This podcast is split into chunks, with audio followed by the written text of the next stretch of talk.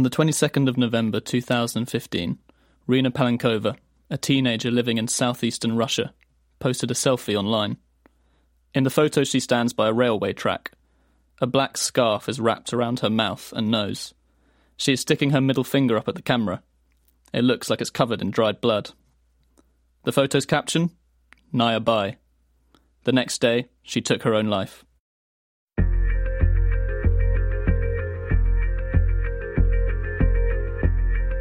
Rina's death came to be linked to something called the Blue Whale Challenge.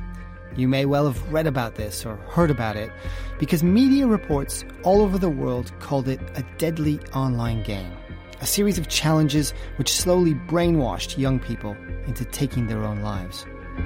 And so the spectre of the Blue Whale Challenge scared people around the world. It was alleged to be linked to dozens of teenage suicides, first in Russia, then further afield Ukraine, the USA, India. Further investigation, however, has revealed that nothing about the challenge is quite as it seems. I'm Mike Wendling, and you're listening to the Trending podcast from the BBC World Service. This week, we're going in depth to uncover the strange origins behind the so called suicide game that swept the globe. And to help tell the story, I'm joined by our reporter, Ant Adeane. Hi, Mike. To understand this story, what the game was reported to be, how news of its existence spread, and how the man responsible came to be locked up in Russian prison, we need to go back, right back, to where the Blue Whale Challenge started. And in many ways, it all began of Rina Palenkova's death.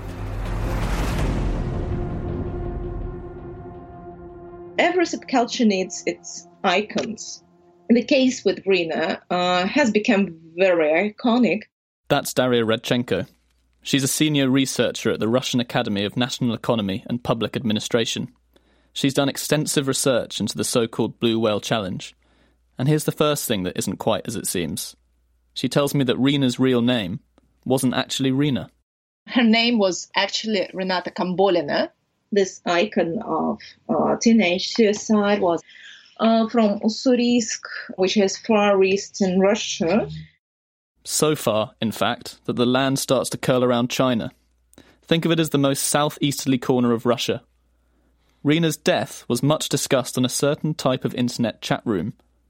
Hosted by Russia's largest social network, VKontakte, these chat rooms were places where teenagers met to talk about everyday things their relationships, their classmates, but also darker subject matter loneliness, suicide, scary stories. Daria Radchenko again. Young teenagers used to share creepy stories with one another in small groups in like summer camps or whatever, in any kind of place where the youngsters came together overnight. When internet started, those stories uh, they added a sort of game it can loosely be called an augmented reality game.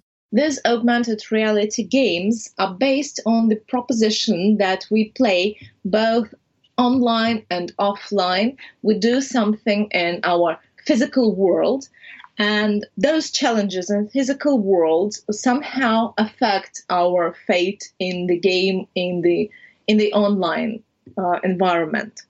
It was in these groups where the lines between online and offline fact and fiction were often blurred, that users began to feverishly speculate about the reasons behind Rina's death. They posted sketches of the selfie she sent the day before she died. In some instances, they lauded the bravery they believed she'd shown in ending her life. A video purporting to be her final moments was posted online. Nobody actually knew the true story behind her suicide. Was there any kind of person who committed suicide that way, or this was a stage act. And this added to the buzz.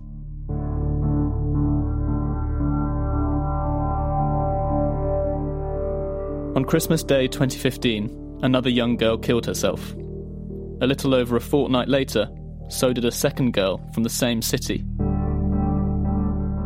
When the parents examined the online accounts left behind by their daughters, they found something curious.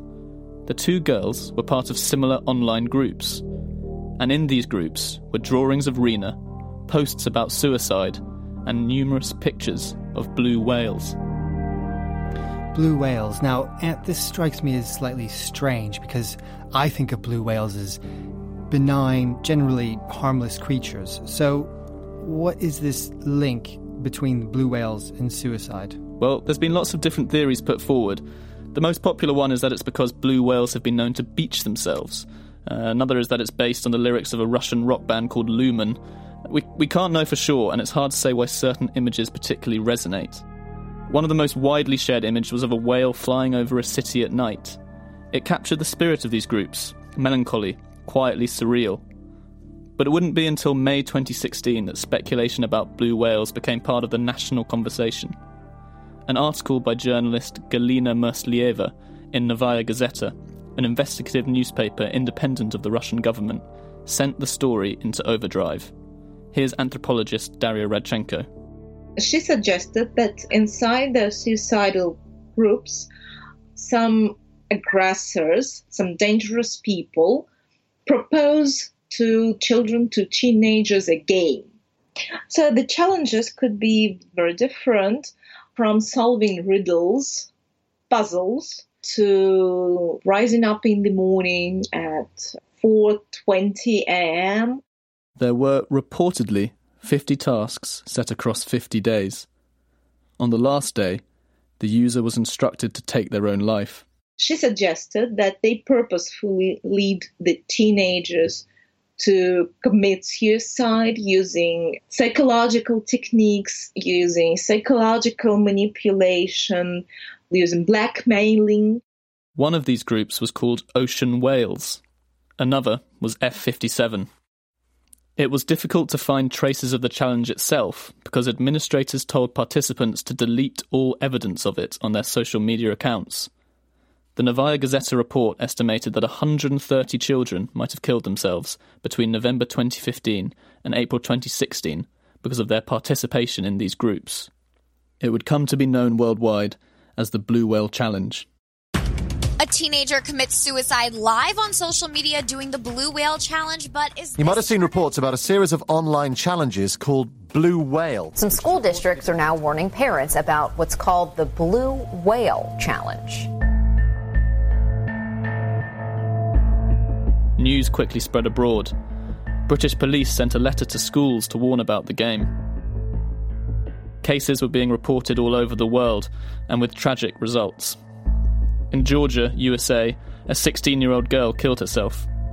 There was a boy called Isaiah Gonzalez, also in the USA, a 19 year old in Hyderabad in India, and two young Russian girls called Yulia Konstantinova and Veronika Volkova. A few days before she died, Konstantinova posted an image of a blue whale on her Instagram.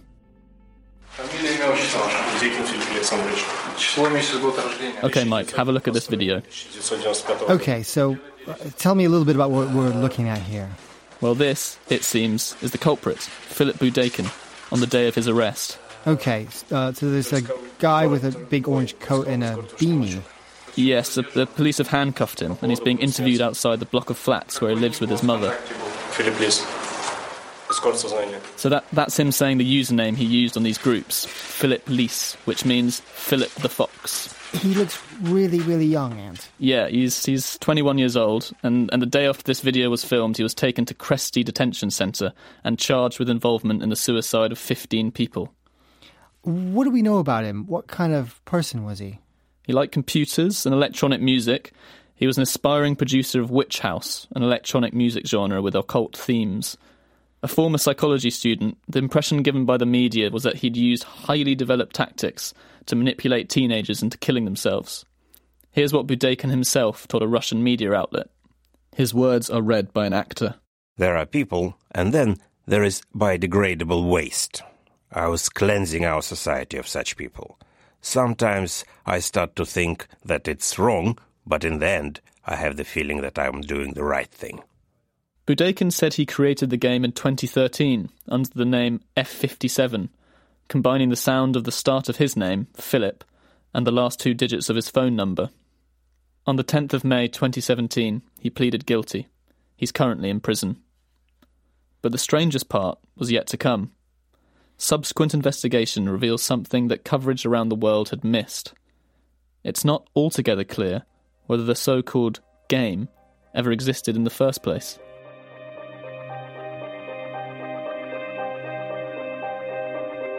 So far, we've heard about how this game, which sets 50 tasks over 50 days, was reported to have started in online groups where teenagers gathered to talk about all sorts of things, including suicide. And the first major article to report on this story was in a well respected Russian newspaper, Novaya Gazeta, in May 2016. I remember the morning when this article was published, I was on the way to my job. This is Evgeny Berg, a journalist at Meduza, a Russian language independent media organization. It was May 2016, and he was reading the Novaya Gazeta article about the so called groups of death. It made a strong impression on me. It was May, but it was very gloomy day, you know, gray sky and a little fog. And I thought like, oh my God, there is out there a man who tried to kill a lot of children in Russia, and this is so scary. And, uh, you know, I feel like uh, shivers on my skin. And so Evgeny decided to dig deeper. His research took him to the father of one of the girls who died in the western Russian city of Ryazan around Christmas 2015, a former detective named Sergei Pestov. After his daughter's death, Pestov had founded an organization, Saving Children from Cybercrime the organisation produced a brochure. It implied that foreign intelligence might be to blame. Operatives were destroying the Russian people by inciting their children to suicide, or in some instances, finishing the job themselves. Somehow he counted a bunch of cases all over the Russia, in his opinion, connected with suicide groups. And this number was 130. Sergei Pestov knew a man who was a prosecutor's assistant at Ryazan, and uh, I don't know how it is possible, but he was also observer of local Novaya Gazeta. You're telling me the assistant prosecutor in Ryazan also worked for Novaya Gazeta? Yes, yeah, you know, it's Russia, welcome. Yeah, uh, this number 130 actually comes from this uh, Sergei Pestov, this uh, father of this girl tragically died at the end of uh, 2015. And I think because of their grieving, they created this story for themselves. And uh, then it just spread to the local Novaya Gazeta, then to the, the, the main Novaya Gazeta, and then uh, all over the Russian media, and then all over the world. In a story shrouded in rumour and hearsay, this 130 figure is one of the very few widely reported facts that's why it's so important to drill down into it, so we can understand the factual basis of a story that's spread around the world. This number is still being used by many news outlets. And according to Evgeny Berg and Meduza, it originates with a parent trying to unravel the reasons behind a personal tragedy. The Novaya Gazeta article has been viewed over one and a half million times. I was again shocked because it was Novaya Gazeta and uh, how can they publish this bloody stuff? It's just incredible. It's nonsense. It's very unprofessional.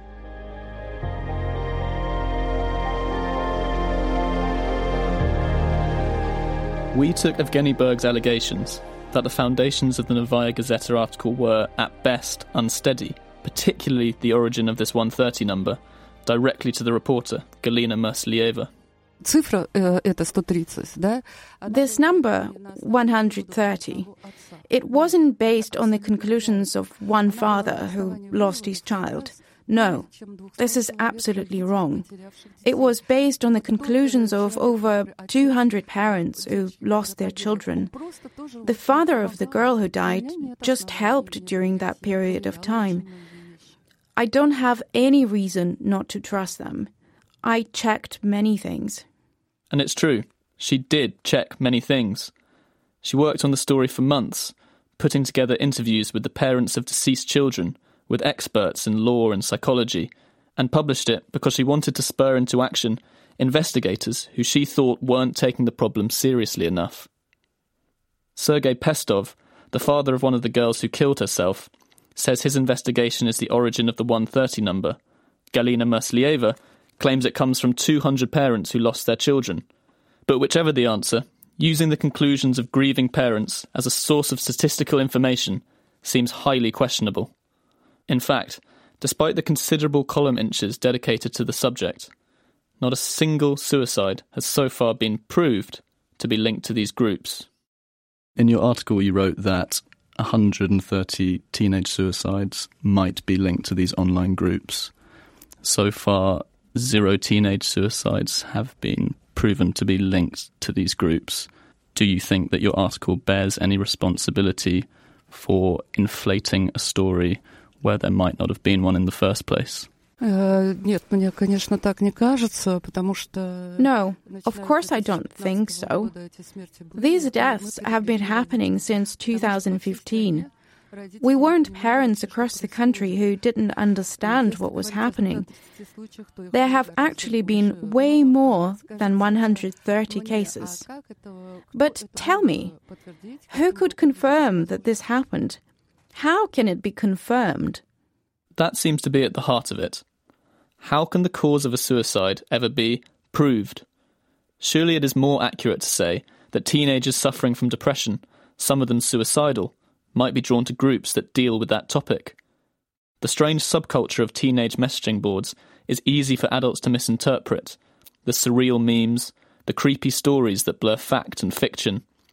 It's possible that concerned parents and journalists saw these groups, where children posted about alternate reality challenges and blue whales and Rina Palenkova, and brought these elements together into a story that wasn't really there. And if little can be proved, then to what extent did this so called suicide game ever really exist? The day after the article was released, it was the May 2016, we start uh, doing our own investigation. This is Dr. Alexandra Arkhipova. She's a professor in folklore studies at the Russian State University for the Humanities. I asked one of my uh, colleagues to enter these groups. Sometimes a so called curator, someone who'd look on these online groups to recruit users for the game, would strike up a conversation. When my colleague try and start talk with these curators, they turned out to be teenagers from the age of 12 up to the age of 14, both girls and boys. Far from being manipulative adults, all the curators seemed to be just kids who'd read or heard about the game. In all these groups, mainly young people, they were discussing whatever they want, like from the problems in school to some, I don't know, jokes and, uh, well, shock content, pornography. They were waiting for this game, but this game never starts. In fact, Dr. Arkhipova's research suggests that this game might not really have existed in any substantial way before the Novaya Gazeta article was published. It's her understanding that the curators she came across online were copycats, acting out step by step the parts of a game that was widely being reported on in the press.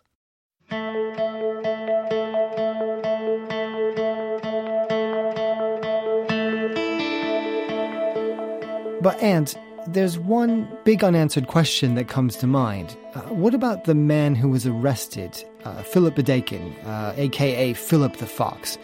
Because not only was he arrested in connection with the blue whale, as you said before, but he actually pled guilty. How do you explain all that? Well, oddly, it might have something to do with the electronic music genre, Witch House. Journalist Evgeny Berg. Well, Philip the Fox started to fill these groups with uh, content connected with Rina Palenkova and uh, suicide just to arouse interest on his uh, subscribers. All this story was just to make a hype to get subscribers to just uh, make a PR for his music. I think that he made this controversial statement for the same reason he started the whole story. Just uh, wanted to get attention, a lot of attention. So he achieved his goal. This doesn't necessarily reduce Budeikin's responsibility. He did admit involvement, and according to Russian law tightened in the wake of the Novaya Gazeta article, he has been punished.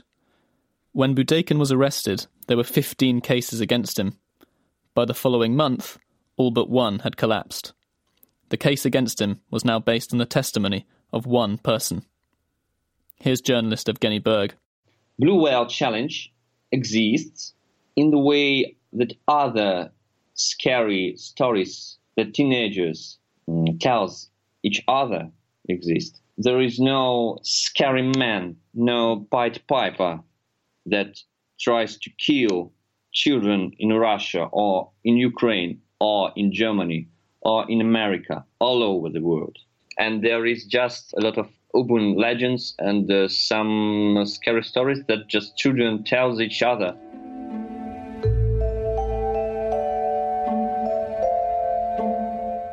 In some ways, what happened with the Blue Whale Challenge could be seen as a version of something that's been around since whenever children started telling scary stories around the campfire. In this sense, it's like a creepypasta, that is, the digital version of a spooky story. The whole point of a creepypasta is that it seems real. That's why the best ones are so chilling. It's the nature of these online stories that they warp as people add and embellish details, fabricating particulars to authenticate the story, often until the point of origin is lost entirely. We can see this whole phenomenon happening again with the latest so called suicide game, dubbed the New Blue Whale, Momo. It's been linked in the media to deaths in Argentina, Colombia, and India. But perhaps rather than comparing Momo to Blue Whale, we should learn from Blue Whale. The truth at the heart of the Blue Whale Challenge is surely both more sad and more mundane than the breathless articles might have us believe. Russia's suicide rates are high, very high, especially among the young. It's got one of the highest rates of child suicide in the world. There's no silver bullet for tackling suicide amongst teenagers, nor is there a bogeyman that can be locked up to solve the problem.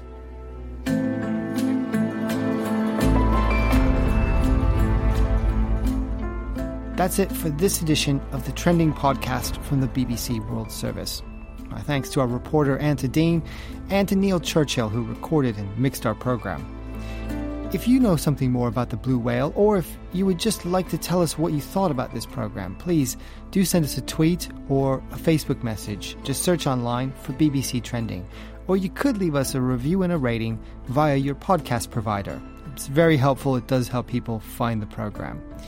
And if you were affected by some of the issues we've discussed, there is support online. Search for BBC Action Line, or there is support in countries around the world. And if you're like me and you like podcasts and you're sick of podcasts about sport and tech and you like to try something a bit different, may I suggest one from our colleagues here at the BBC World Service? It's called People Fixing the World. Every week they meet the people who are coming up with solutions for some of the world's trickiest problems. It's really interesting stuff. And from us here at Trending, well, we'll be back with another episode next week.